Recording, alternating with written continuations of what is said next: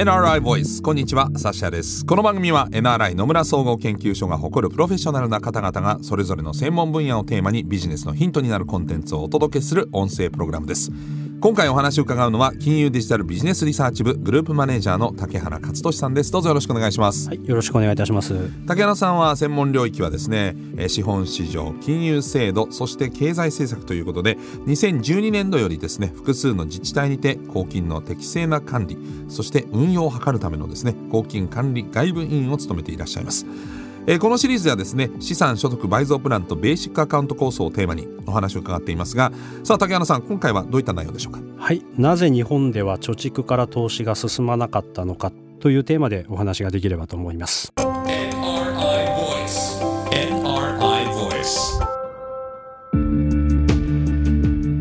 今回はなぜ日本では貯蓄から投資が進まなかったのか、前回の話でいろいろとチャンスはあったけど意外と進まなかったって話がありますが、でもネット証券なんかもね、インターネットが出てきてから随分と広がって口座を開いている人も多いような印象を持っていたんですけど、実際はそうでもないんですか。はい、口座数自体は増えております。はい、具体的にはですね、過去7年間ぐらいを取りますと、はい、口座数で763万口座増えていて、ほぼ右肩上がりで増えている状況ではあります。はい、じゃあなんで日本で投資が進んでないんですか。こんな700万口座あったらその分活発になるような気がするんですが、実はこの763万口座のっていうのがですね、くせ者でして、はい、結局一人の方が複数の証券会社で口座を開きましたと、はい、その結果口座数がこれだけ増えたっていう動きの方が強くてですね、実際に人数で見ると何人増えましたかっていう観点で見るとですね、136万人しか増えてないんですね。7年間で7年間でと。じゃあ本当年間20万人いるかいないかぐらい。それぐらいですね。全国1億2000万ぐらいで、一つの世代もだいたい100万から200万人ぐらい、年齢にもよりますけどいらっしゃっていて、だから1年間あたり全員が投資開くとしたら100から200万口座が増えてもおかしくないのに20万人しか増えてないと。でその結果一人の人がいっぱい口座開くから口座数になると多いと。なるほど。なぜいろいろとチャンスもあった、なぜ貯蓄から投資にシフトしないんでしょうか、もしくは少ないんでしょうか。はい、日本でこれほどまでに貯蓄から投資が進まなかったといった場合にですね、私の整理としては4つほどポイントがあるというふうに思っております。はい、で4つそれぞれ事情は異なるんですけれども、まとめて言うとですね、結局各個人の方々が真剣に考える必要がなかったっていうのがですね、日本の状況だったというふうに言えるかなというふうに思います。考える必要がなかった。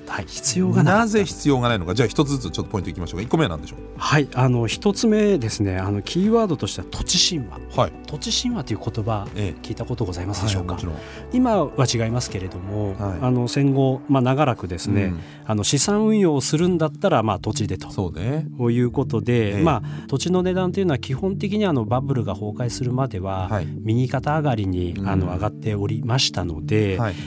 日本人のその感覚として資産運用のために株式とかというよりは、やっぱり優先順位高いのは土地だったり、あるいはマイホームだったり、そっち側の方にですね意識が寄ってたというのがまず一つ目のポイントとして挙げられるんじゃないかなというふうに思います。じゃあお金があって投資できる人でも先に土地とか建物を買う傾向にあるから投資にまで回ってないっていうのが一つ目の理由。はい。なので真剣にまず考える必要がなかった。その1は土地のことを考えていた。例えばおっしゃる通りです。2つ目は何でしょう。はい、2つ目は年金制度です。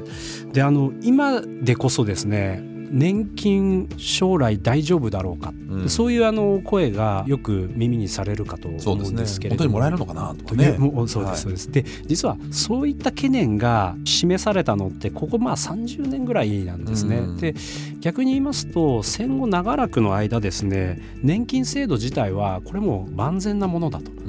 だから老後の資金の心配なんていうのはする必要がなくて。なるほど。リタイアしたら年金もらえると、それでしっかり生きていけるから別に現役世代の時にお金を貯蓄しておく必要性がないと、そうなるとやっぱり難しいことを考えたくなくなりますよね。リスクもあって減るかもしれないと思ったら、無理してその投資に回す必要性がないと思っていたということですか。おっしゃる通りです。3つ目は何でしょうか。はい、3つ目はですね、低インフレということで、これもですね、ここ 1,2 年は物の値段が上がっているので、はい、インフレっていうことを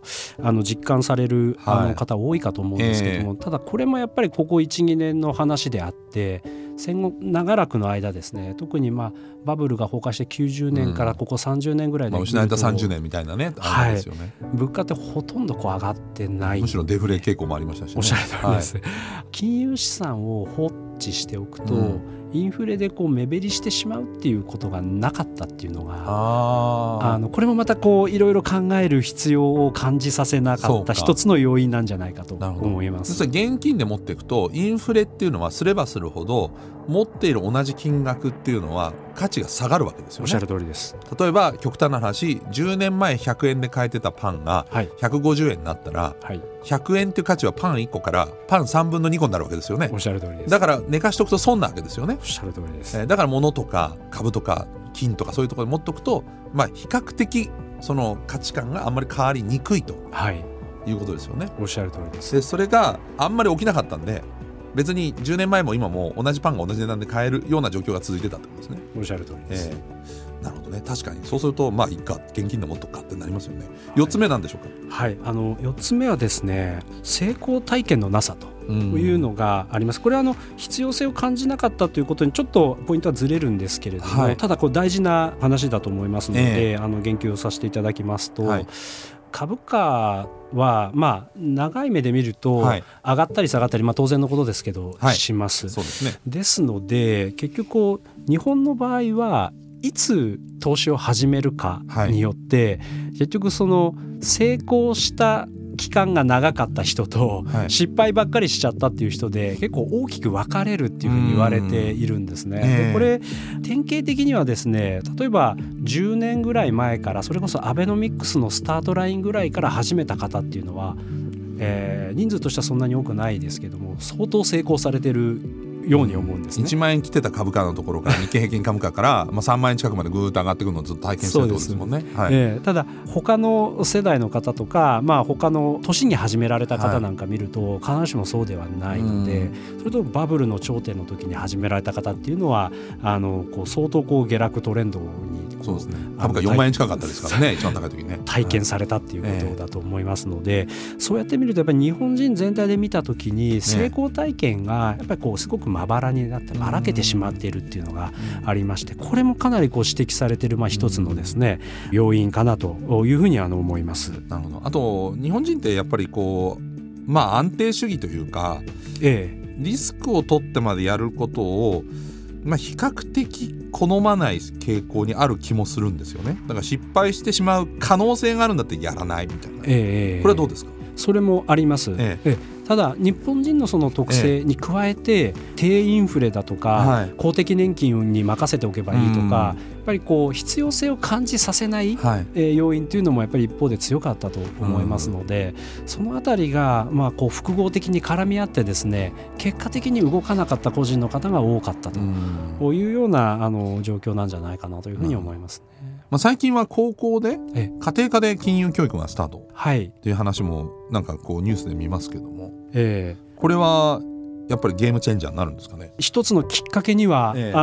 なるんだと思いますけれども、一方で教える側の先生が投資っていうものをどれくらいご存知なのかとか、これ誰が教えるんですか。家庭科の先生が教えるんですか。家庭科の高校の先生がやっぱり教えることになります。やってるんですかね。やってない方が多くて、相当そのあたりは課題認識として、指摘されているところだとは思いますね。今の岸田政権なんかは、もっともっと幅広く、いろんな球を用意して、施策を用意して、全体の動きとして進めていきたいというふうに思われているんだと思います。英語教育とかみたいに、外部からその先生呼ぶとかってことはしないんですかね。それは有効ですよね。そういうことあるんだと思うんですけれども、例えばね、投資信託やってる人とか、証券会社の人とか、それこそ竹原さんみたいな人とか、来たら説得力があるというか、やっぱそれ大事だと思います。やっぱ実務の携わっておられる方々が、実際こうなんだよっていうこととか、こういうふうに気をつけなきゃいけないんだよっていうことを、伝えていくっていうことはすごい大事だと思いますので、そういった動きと合わせてですね、金融教育が、高校だけじゃなくて、大学でも、社会人でも、場合によってはもう少し子供の時からでも、何かこうそう広がっていくといいなというふうには思っておりますけれどもね。兄さんもね、子供向け兄さんも、終わっちゃいますけどあったりとかね、してたんでね、そうなんですよね、終わってしまうんですよね、あれは、この後ちょっとどうなるかっていうのはまだ見えないんですけれども、同じようなものが用意されるのか、やっぱりそこはただなくなるだけなのかっていうのは、ちょっとこれからの制度設計次第かなと思います。そうですね、この収録時点ではちょっとまだ未定なところもあると思いますね。はい、ということで、日本で貯蓄から投資が進まなかった理由を伺ってまいりました。次回はですね、